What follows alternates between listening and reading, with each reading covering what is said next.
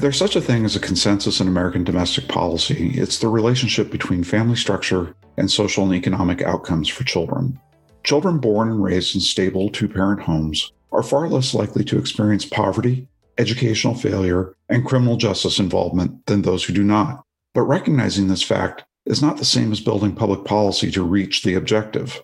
Government cannot mandate happy families, leaving us with a stark reality. Almost 40% of all births in the US are to unmarried parents.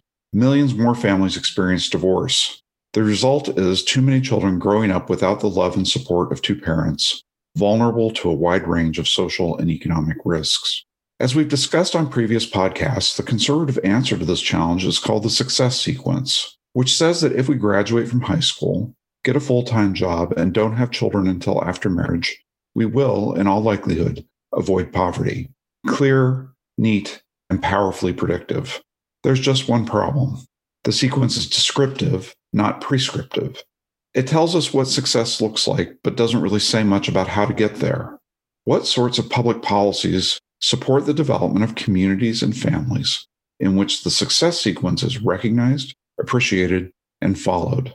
My guest today is Scott Winship, the former executive director of the Joint Economic Committee of the U.S. Congress and creator of the committee's Social Capital Project. Scott recently joined AEI as director of poverty studies. While working on Capitol Hill, Scott, along with his co author, Rachel Sheffield, published a report looking at these very questions.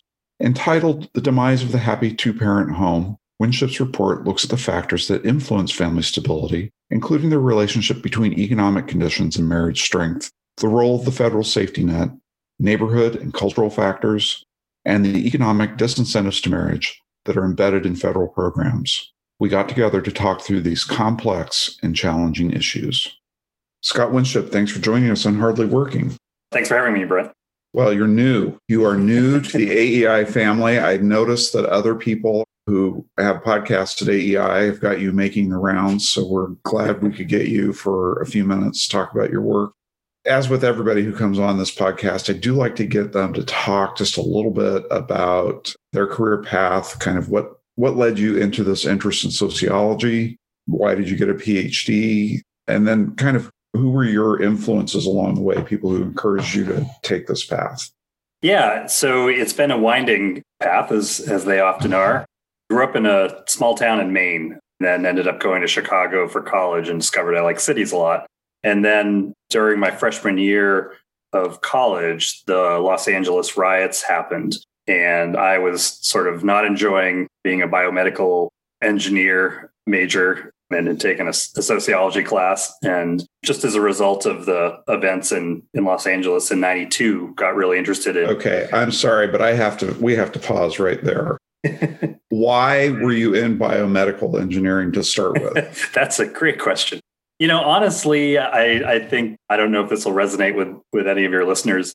You know, I grew up in in a fairly small town. Most people, not a lot of people from my high school went on to get four year degrees at the time. Most who did stayed in Maine. I didn't have a good sense of what my options were, and I was I was always good at math. So I thought, oh, math means I, you know, engineering would probably be fun for a little bit had had thought maybe I would try to be a doctor and the pre-med weeding out process is is strongly effective. And so yeah, I kind of I kind of just knew I was best at math and enjoyed math and didn't really know all the variety of things you could do with with that sort of skill. And it turns out crunching numbers go figure ends up being a good way to put math skills to use. So, so you stumbled into a sociology class. That's right. Yeah just an intro survey class. Really enjoyed it and then really just kind of wanting to understand the sort of frustration and anger that I saw vented during the Los Angeles riots really kind of led me to take some more sociology classes. And the real formative one was, I think the next year, I took a class with Christopher Jencks, who, for people who don't know, is you know just one of the most important poverty and inequality researchers ever. and was fortunate enough that he was that he was at Northwestern, where I was getting my undergrad degree and ended up becoming a research assistant for him. Eventually, I went to grad school to get a PhD, and he was my advisor there. And so he was just a really, really influential person in, in my background. So, did he actually like pluck you out and say, I had this experience with professors who would like they would kind of identify certain students in the class and like try to track them into the profession basically is that what happened i mean who's like i want this guy I, I mean i think so the class that i took with him ended up being mostly grad students and i was you know kind of a a naive sophomore who you know was really just approaching this stuff for the first time. And i think he sort of did see in some of my homework that i had an interesting way of approaching you know the assignments and analyzing data to the extent that we we had time to. And then i think you know he just needed an ra he had a grad student who was an ra at the time who was just bogged down in her own her own work and he had this this project that i think he was a little bit nervous about getting it out and so she his his grad student kind of trained me and and it worked out that we worked worked well together and stayed in touch. And so it was it was really fortunate. That's great. Did you get your PhD at Northwestern then, or did you uh, get a master's there? I, I just got my bachelor's there, okay. and then I went to Harvard. Has well, I think it was the, maybe the first or second incoming class of this multidisciplinary social policy program. So it was rooted in sociology, but I also got exposed to labor economics and political science I attended seminars with with folks from those programs. So it was a really really neat program. At the time, it was you know just a fabulous group that was there. William Julius Wilson, David Ellwood, and one of the people that inspired welfare reform in the '90s. Just a bunch of you know top shelf scholars in poverty yeah. and inequality. Those are major, yeah, those are major figures and quite a broad spectrum ideologically too. It sounds like you had exposure to a lot of different perspectives. So you got your PhD there, and then where where did you start working after you finished your? Yeah, degree? so I it took me a long time to get the degree. There was there were a few years of overlap between writing the dissertation and starting to work in DC, but kind of quickly got into the think tank world. Was at Third Way, which is a kind of moderate center left think tank. Initially, was there for a year, and then was at the Pew Charitable Trusts, where I had the opportunity to work on something called the Economic Mobility Project there, which was really gave me a deep dive into mobility, um, which is one of you know, one of the things that I write about most today. Then was at Brookings for a couple of years, working for Belle Sawhill, the Manhattan Institute. After that, most recently at the Joint Economic Committee, where Senator Mike Lee hired me to direct the committee and run this thing called the Social Capital Project, which I think we'll end up talking about here.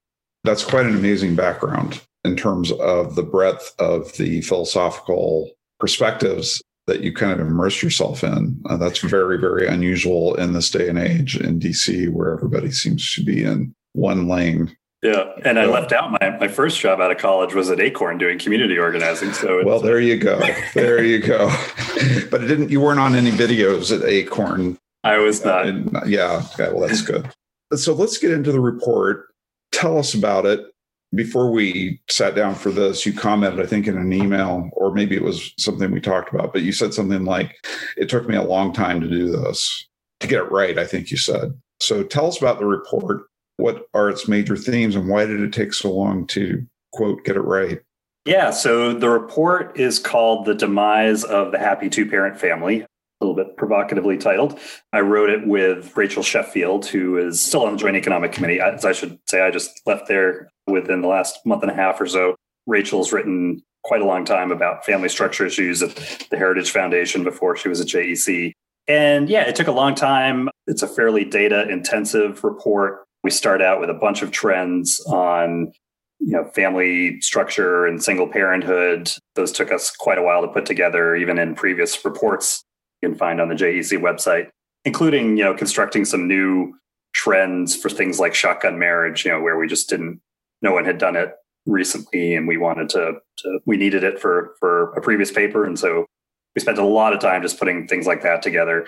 And then once we kind of had the descriptive story done, we wanted to try to say something new about the debate over the causes of it. And that ends up, you know, as we'll talk about, being a debate that's kind of around whether economic problems have led to family decline. That's sort of the, I would say, conventional wisdom. We wanted to dig into that a little bit. And so that also involved putting together, you know, ultimately our own hourly wage trend data, which is really hard to do. I'd been cribbing numbers from the Economic Policy Institute for a few years, but wanted to sort of put together our own our own numbers and I think, you know, trying to say something new too, which doesn't take up a big part of the report, but about how to think about whether growing up with a single parent causally is is bad for kids, which may seem like an obvious question, but we tried to sort of deal with it with a little more nuance in the paper than you often see. So for all of those those reasons, it just took probably a better part of a year to write.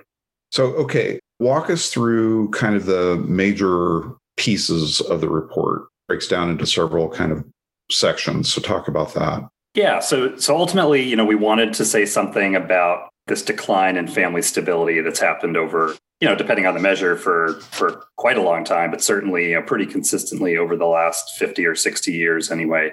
It's part of the broader interest of the Social Capital Project, which I should say, you know, continues continues to exist and do great work under Vanessa Brown Calder, the new executive director. But the theme of the project has been across all kinds of different forms of associational life. There have been declines. And so by associational life, know, we just mean what people do together. So decline in family strength has been consistent with declines in civil society, people doing things with their neighbors, people spending time after work with their coworkers, people trusting in institutions, people attending church, kind of across the board in, in all areas of our social life. You just see these, these steady declines. And so clearly among the most important relationships in the world are the ones within families. And so we approach this question of, of family stability decline as part of a, of a bigger pattern of decline in association life. So what we what we report is, you know, to some extent what's been reported elsewhere, the share of births that are to single mothers rather than to married parents is up quite a bit. So in 1960, you know, about 5% of births were to unmarried mothers. Today, that's more like about 40% for African Americans. It's more like 70%, up from about 20% in 1960. And there are big disparities by maternal education levels as well. And that's for a variety of reasons. In previous reports, we kind of showed two that were underappreciated are, are just that people are marrying less and, and later. And so what that means is that there are just more women who are at risk of getting pregnant without being married. So it's not so much that single people are are getting pregnant at higher rates than they used to, although that's true. It's just that there are more of them out there now than there were in the past. I thought, I thought it was really interesting in your discussion in there about the shotgun marriage stuff and how correct me if I'm wrong, but did you say in the report that 51% of, I mean, that children were being born in mm. less than nine months after marriage, basically? Is that, did I read that correctly? I think that's right. Honestly, I've, I've forgotten that data point too, but it's it's it's surprisingly high. It's, a, yeah, it's an eyebrow yeah. raise. So in the past, what would happen is that couples would get pregnant before marriage, and that that there was sort of a, almost an automatic pathway from that to marriage Which is this is how we dealt with that problem. I mean, that's a very high number. And that's no longer the case, actually, right? I mean, the, this is, we don't have as many out of wedlock pregnancies as we used to because of access to birth control, abortion, and so on. But we actually, this was the kind of an average experience for yep. Americans. Definitely way more common yeah, I think sort of in the good old days of the 50s or 60s, you know, it was like 60% of non-marital pregnancies were were followed by a shotgun marriage, I think. And that's that's down to like 5% these days. It's sort of shotgun marriage doesn't really exist anymore. yeah, yeah, it's interesting. I mean, it of course there's all sorts of downsides to shotgun marriages. I mean, sure. people who were never who never ever should have been married wound up getting married and probably divorcing pretty quickly thereafter. So I think that's that's absolutely right. Yeah, it was a lot of the rising divorce rates that happened during the 70s were probably, you know, had a shotgun marriage behind them. So Wow, that's that is super interesting. I've never heard that before. Okay, so you've sort of covered this, but it, it seems like there's a couple different stories that we tell ourselves about decline in family stability. And there's a social story, there's an economic story, maybe there's a third one called a cultural story. I don't but talk about the different stories that we tell ourselves about the decline in family stability. The main narrative on the left, I would say, and and and this is a very common narrative on on the right as well. I think, especially among oh some you know some of the sort of national conservative strands, but it's essentially a story of how economic changes hurt the ability of men to support a family, and that that ended up weakening marriages. So you know, if you're a woman and you've got to figure out, you know, whether to marry a person that you've got pregnant with, or if you're deciding whether to stay with the father of your child. The argument is that over time, men, their wages have declined, their employment opportunities have been reduced. And so they are just much less attractive as partners, especially if you're putting up with a lot of nonsense, you know, that, that sometimes men are more likely to perpetrate than, than women. That essentially, marriage has just become a worse deal for women. And, and at the same time, that things have deteriorated for men. Women have gotten more economic opportunities, more ability to support themselves on their own. And, and, and this is sort of where the conservative part of the story comes in, I think. Know, we have a more generous social safety net. So it's actually more feasible, especially for women who maybe aren't used to a very high standard of living. It's easy to su- easier to substitute safety net benefits for an un- unreliably employed man the conservative story, you know, is is more about culture, I would say, and and it's partly to do with the safety net.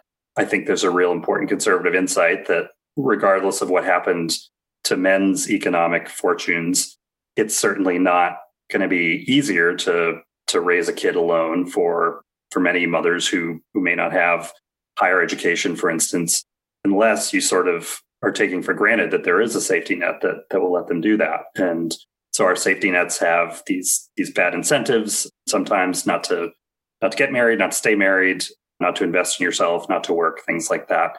That's part of a broader cultural story that conservatives tell that often includes, you know, things like the changes of the 1960s that sort of made people more focused on if it feels good, do it sort of sentiment, more on individual fulfillment rather than broader obligations to society. Marriage is is now something that people can evaluate year to year, month to month as to how happy it's making them and and where alternatives are are sort of on the table in a way that they that they weren't earlier in the 20th century when you married for life and that was that was it. So the the conservative story is more about how the culture has changed. There are fewer moral constraints on whether people have sex before marriage and that that has created a lot of problems especially for folks with fewer resources available to them.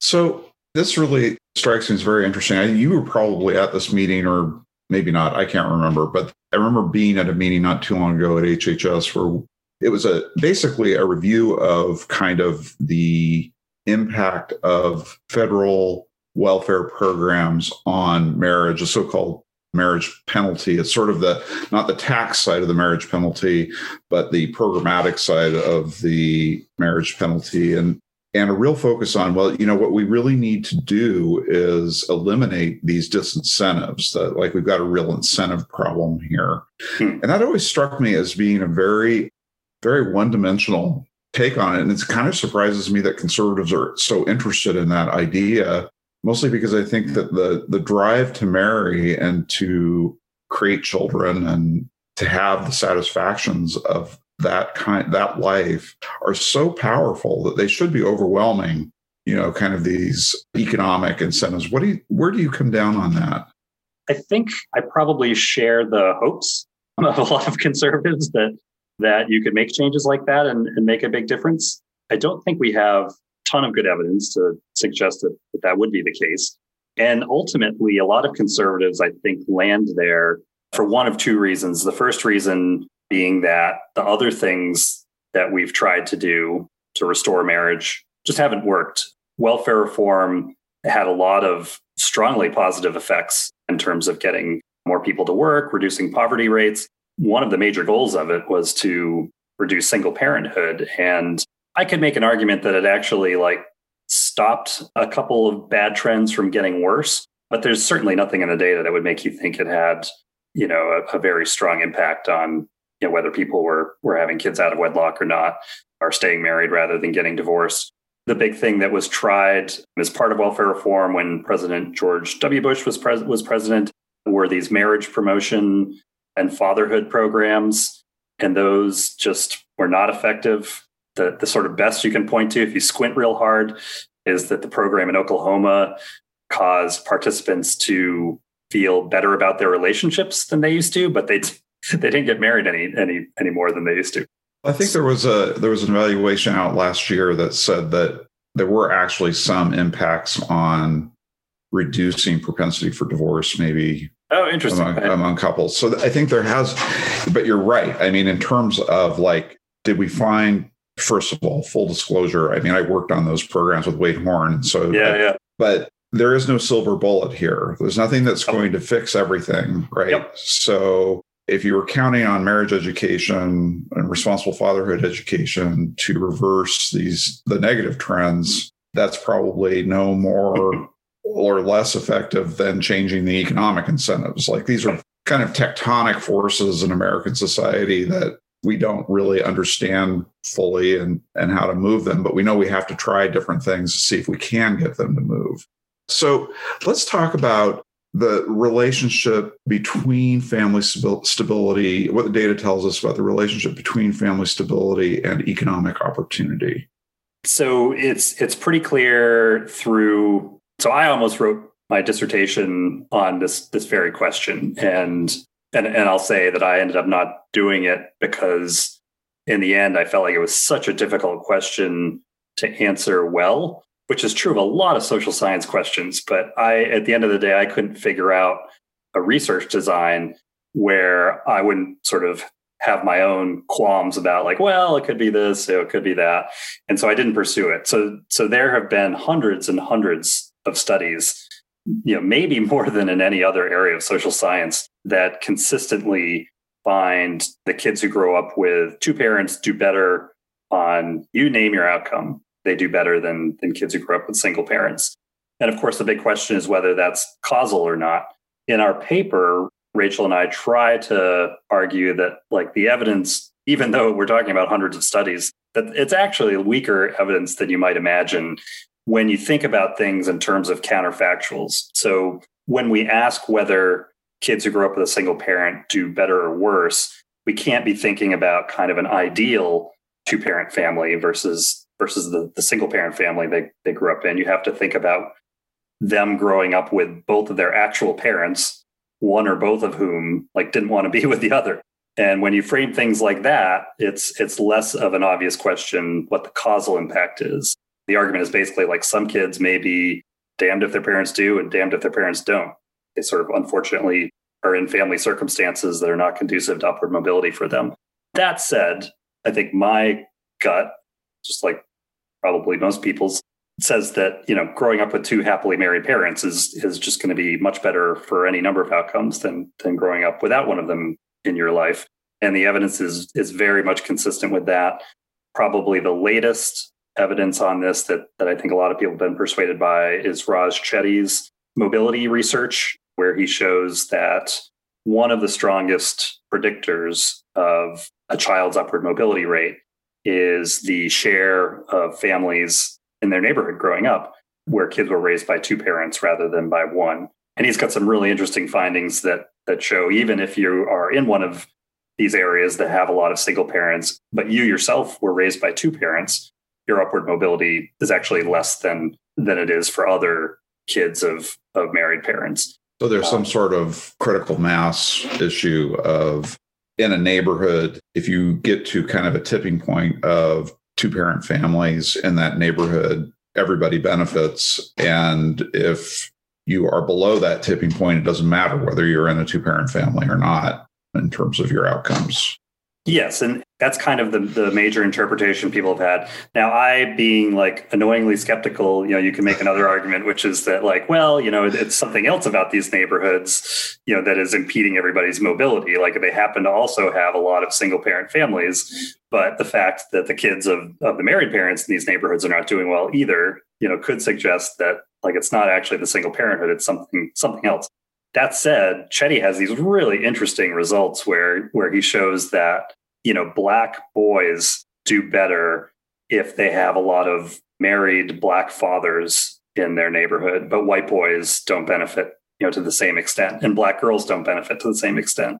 And so those are the sorts of interesting, nuanced findings that Chetty and his team, you know, kind of routinely come up with that make you think, all right, you know, that's that's actually like more persuasive that that there's a causal relationship going on here.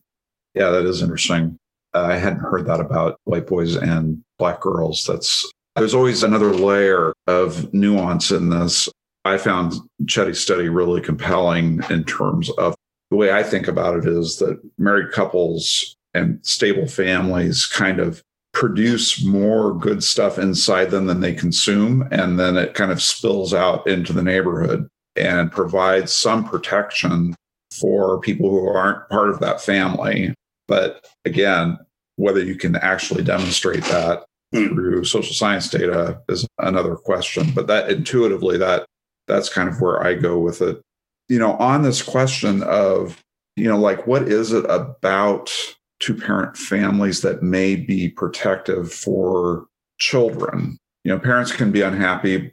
And if they're really unhappy, that's probably not good for kids, but sort of low level unhappiness. Anyway, that you've got this dynamic that goes on. And we, we talked about this a little bit in another conversation about kind of the, the neurodevelopment of young children, whether that plays any part in this. Have you ever looked at that research to sort of suss out the the emotional matrix that gets laid down in those early those early years with kids and whether that might be a factor in terms of their long-term outcomes. Yeah I, I don't know the answer to that. I, I know you know a couple of the pathways that a lot of people have posited toward you know as as to why growing up with a single parent would be disadvantageous. You know you have you have issues like maternal stress which i think increasingly researchers are really starting to appreciate the role of parental and maybe maternal specifically stress and depression levels on their ability to be effective parents. And so it's easy to imagine that a single parent trying to do it and you know anybody who's listening who's been a parent knows you know those those initial months and years of parenthood are just brutal.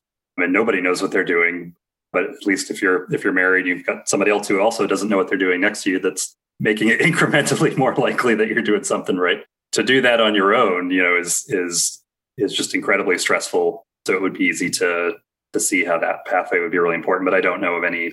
So kids who come on average kids coming out of two parent families do better. That doesn't apply to individuals. Some individual children are going to do better in a single parent family all things being equal, if those parents are really unhappy with one another and are creating misery for themselves and for their child as a result. What does the data tell us about inequality as it relates to kids and their their homes of birth, as it were?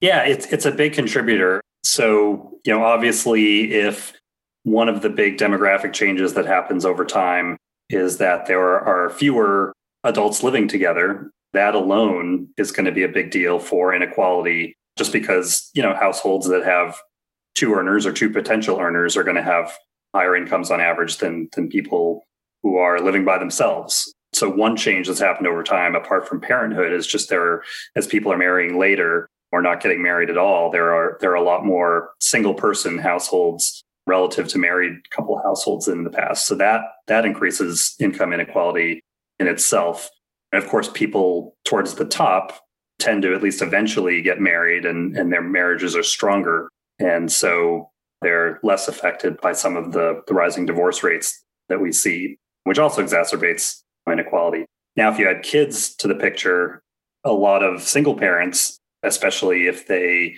don't have formal education levels that command higher wages, they're going to to decide to use the safety net for more of their needs than they otherwise would. And the American safety net, you know, is not especially generous. It's it, it allows a lot of people to to get by for sure, but it's not living high on the hog.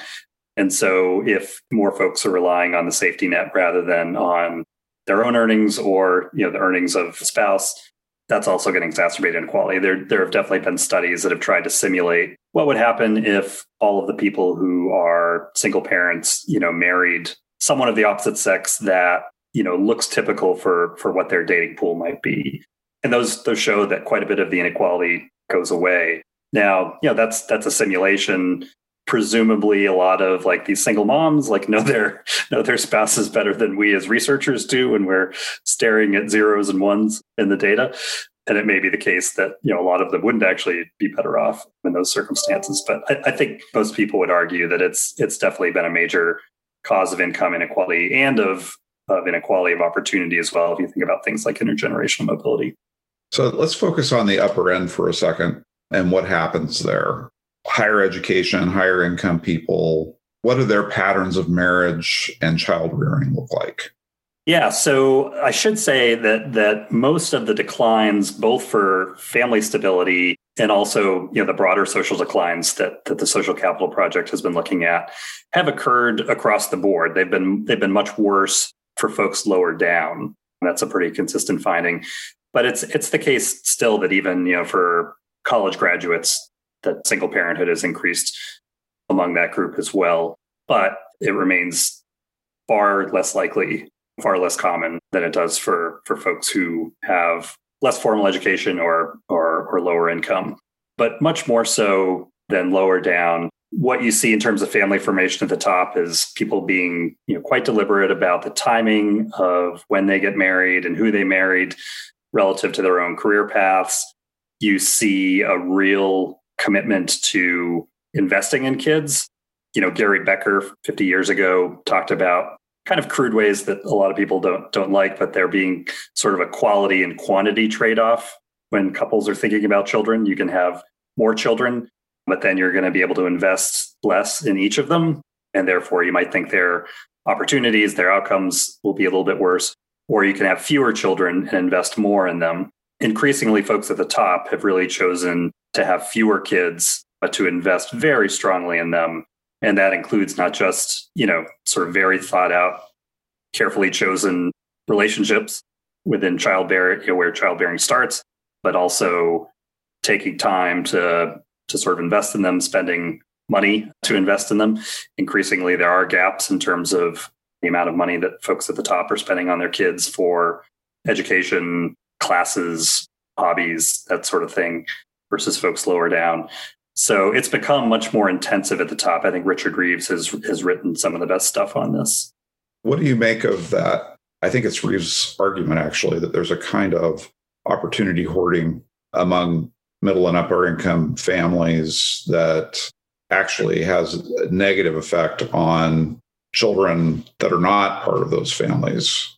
Yeah, I think it's complicated. I, I think, you know, I'm not very comfortable using the term opportunity hoarding to for that. You know to me that's very like basically doing everything you can for your kid in terms of giving them extracurricular opportunities and sort of getting them in the best schools they can go to living in the neighborhoods that are that are going to be best for their opportunities. That's different to me than than something like you know the the kids of Yale graduates getting a leg up when they apply to Yale or some of the other things that, that Richard talks about which are you know, sort of appear more unfair on their face than something like this. I mean, to some extent, you know, if you don't do everything you can for your kid, what kind of parent would you be, right? And and so I think that's just going to be inevitable that folks at, the top are going to do everything they can to invest in their own children, and I think that's right and not to be discouraged. On the other hand, you know, it does it would be better for everyone, I think, if we were more cognizant of these sort of inequality of opportunities. And, and you see it occasionally, you know, during during this year when folks have put together pandemic pods, you know, to help their kids not fall behind in school by by placing them in, in small groups with other kids. You occasionally see talk of, you know, whether there are opportunities to fund other pods for other kids who are in very different neighborhoods that don't promote opportunity as much. But those are sort of limited conversations. I think we'd be better off thinking about whether there are ways to to compensate for the things that we do for our own kids to try to help kids that don't have those opportunities. Right. I mean, I we raised our kids mostly here in McLean, Virginia, which is, you know, one of the wealthiest Fairfax County, one of the wealthiest in the country and you know the resources are just we came from capitol hill living in washington d.c and the resource gap Hmm. between what we saw in the schools here versus what we saw on Capitol Hill was just like astonishing. It's the reason we moved, right? You know, we wanted that for, we wanted a more enriched environment for all of our kids, especially for our youngest who has special needs. But one thing that has sort of lurked in the back of my mind is this question of how much is enough. That's what I wonder about and whether we may be doing too much for our kids. That's individual call, I think, to be made. But on a sort of statistical basis, is this actually driving, is it having the effect of limiting opportunity for others because we insist on such a high level of support for the folks that are immediately here in Fairfax County, immediately around us? So I think that's right. And certainly something I, I struggle with as well. I've got a 10 year old daughter who's gone to school at some very good DC elementary school. The middle school in her neighborhood is not so great. And so then, you know, me and everybody else in the elementary school is trying to think about, all right, what do we what do we do now? And I do think that's why it's really important in particular for people on the center right who are more comfortable with income inequality and less comfortable with sort of redistribution and a big role for the federal government in a lot of areas to really prioritize the issue of unequal opportunity to figure out, you know, are there things we could do that are consistent with our broader principles that would make a difference rather than just sort of shrugging and say, well, you know, my kid won the coin toss and that's great. And it's a bummer, you know, for everybody else's kids who didn't. To me, that's kind of an unacceptable response, even as I sort of, you know, disagree sometimes with the way that, that, that Richard, you know, uses opportunity hoarding. So I feel like I noted in the report as I was reading was this idea that when America was poorer, not necessarily America was poor, but when was less affluent than it is now, 50, 60 years ago, many of these indicators that we're concerned about were actually better. So there's this idea of, you know, we're better off when we're worse off. What do you think of that? Are we better off when we're worse off? Well, I guess the way I would put it is that there have definitely been trade-offs that that we've made over the last 50 or 60 years and the way I would characterize those would be to say that we've collectively chosen more stuff and sort of a more fulfilling interior life and at the expense of community life and and and family life in a lot of ways. This is my big beef, I think, getting a little bit astray, you know, with with the national conservatives out there who I think would like to tell a story where there's a very clear bad guy, which is, you know, that there's just been dumb elites making policy that prioritizes economic growth at the expense of everything else and that that is responsible for everything from family decline to the opioids crisis to you know declining quality of music you name it and that's that's a neat story to tell because there's a clear enemy who is not most of us I think it's a much more complicated story, though. I think, you know, we are the problem in a lot of ways. The sort of most poignant example, maybe, is that for a lot of our social capital declines and a lot of our family declines as well, a big factor is that women just have a lot more economic opportunity than they did in the good old days, quote unquote rather than having to to stay at home and be expected to to raise kids full time, which is a very important role and lots of people still do it. But for those who don't want that role, they they can go out and become whatever they want. And as a result, you know, we've got fewer human beings that are sitting around neighborhoods able to kind of organize collectively at the local level. We have fewer people marrying at 19 or 20 and, and forming large families. But the trade off there is that the other 50% of the population that, that didn't have as much opportunity as before now you know have a lot of opportunity. And i think if we are honest about those trade-offs and really think about them a lot of us would say like well you know it's unfortunate that there have been these trade-offs but it's not obvious that that we were better off when we were when we were poorer for instance. Right. So everybody who wants to go back to that stand over here in this group it'd be a pretty small group when you really think about all the trade offs, not just gender trade offs, but race and sexual freedom and all of those things that were choices were just far more constrained. So I agree. I mean, I, I don't think we were better off and we were worse off. I think we had just had a different set of problems than what we've got right now. So you mentioned this in the report like decline in social capital hurts everybody to greater or lesser degree, but people at the bottom of the socioeconomic spectrum suffer a lot more when when social capital declines. Can you just unpack that idea a little bit? Yeah, so this is something I've been trying to think a lot about, and to some extent, I'm still I'm still sorting out. there is this paradox. You know, if I've if I've sort of claimed that these social capital declines are the result of of affluence, then you need to explain why it is that the most affluent among us tend to have stronger families, tend to be involved more in civil society, pretty much across the board. You attend church more frequently. This is this is the story of Charles Murray's book coming apart. And I think the way that you resolve the the paradox is just to note that so first of all, even 50, 60 years ago, it was the case that folks lower down the SES, the socioeconomic scale, you know, had more instability and sort of less social capital than than folks higher up. So to some extent, this isn't new. What's new is that the declines have have hurt them more. I think the reason for that is partly that as folks higher up have been able, because of their own affluence, they've, they've been able to rely less on not only their neighbors, but on institutions generally. They've been able to sort of shrug off the moral constraints that used to be real guardrails against sort of risky behavior that can produce, for instance, out of wedlock pregnancy. As those folks have been able to, to sort of pull away from those sorts of unifying things, the folks lower down have been have been hurt by it. So we don't have strong institutions anymore that were probably most important in affecting their behavior. We don't have these these universal moral constraints that were probably most important for a lot of those folks as well. And so that's hurt them. I think the other the other thing that's happened is we've just become more segregated economically over the last few decades.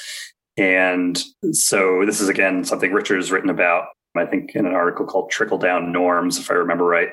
You know, to the extent that people on the center right would like, and Charles Murray has mentioned this in his book, if if if a lot of us are supposed to be preaching what we practice, increasingly we just don't live in the same spaces as the people who are really suffering from from some of the destabilization of our social life.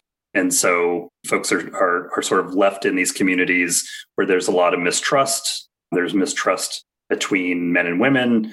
There's often high crime rates. And so that certainly breeds a lot of mistrust. That hurts institutions even more. So I think in a variety of ways, it's it's sort of polarization and, and, and segregation and the abandonment of kind of common integrated circles that's left folks lower down, flailing a little bit. Yeah, I think that's really interesting. The idea of thinking of this as an aspect of polarization within American society, polarization of conditions, not just attitudes. I always think of it as, you know, the middle and upper classes, maybe they catch a cold, but people at the bottom get pneumonia when stuff goes wrong. Whatever we see, we see materialism, for instance, you know, big problem at the top with people over consuming and, you know, being fixated on on material goods. But what does that do for do to people when those attitudes take hold among the poor? Well, it turns into violence, fights over sneakers, and you know that that kind of thing. It's it's just whatever we see at the top, we see an exaggerated form, kind yep. of at the bottom. Completely agree. Okay, well, this has been fascinating. If people are interested in reading more of your work, where should they go? The best place to go now, I guess, would be my AEI Scholar page, which is not super populated with stuff yet. But I, I think if you just Google Scott Winship AEI, you can go there. The Social Capital Project has a lot of important stuff, I think, and is continuing to do a lot of important work. That's at jec.senate.gov. Otherwise, yeah, I'm working on developing a sort of personal web page, but unfortunately, I think they just have to use the Google for now. Okay, just use the Google. We're, we're good with the Google. Yep. And are you on Twitter? I am. My handle is S Winshi without the P at the end. It's my Swedish alter ego, S W I N S H I. I ask whether you're on Twitter when I know perfectly well you are because I follow you and you're a great Twitter follow. And if you're interested in economics and poverty and income inequality and all of those hot issues, Scott writes you you write tremendous amount on the, on that and engage with other scholars, which leads to some very interesting exchanges. Carefully so, choose an adjective. yeah, yeah, yeah, yeah, absolutely. You're less combative personality in person by far than you are on Twitter, but that's the nature of the medium, I think. True. I'm working on it as well. Yeah. well, great having you, Scott. Thanks for, so much for taking the time out to talk with me today. And we'll look forward to having you on again as your research portfolio at AEI starts to roll out. That'd be fantastic. Yeah, it's a pleasure to, to be on the show and look forward to having more conversations. Thank you for joining us on this episode of Hardly Working. I'm your host, Brent Orrell, and I hope you tune in next time to learn more about the state of workforce development in America. Be sure to like and subscribe to our podcast. Let us know at vocation at aei.org if there are any topics you'd like us to cover. As always, we hope you find the job that fits so well it feels like you're hardly working.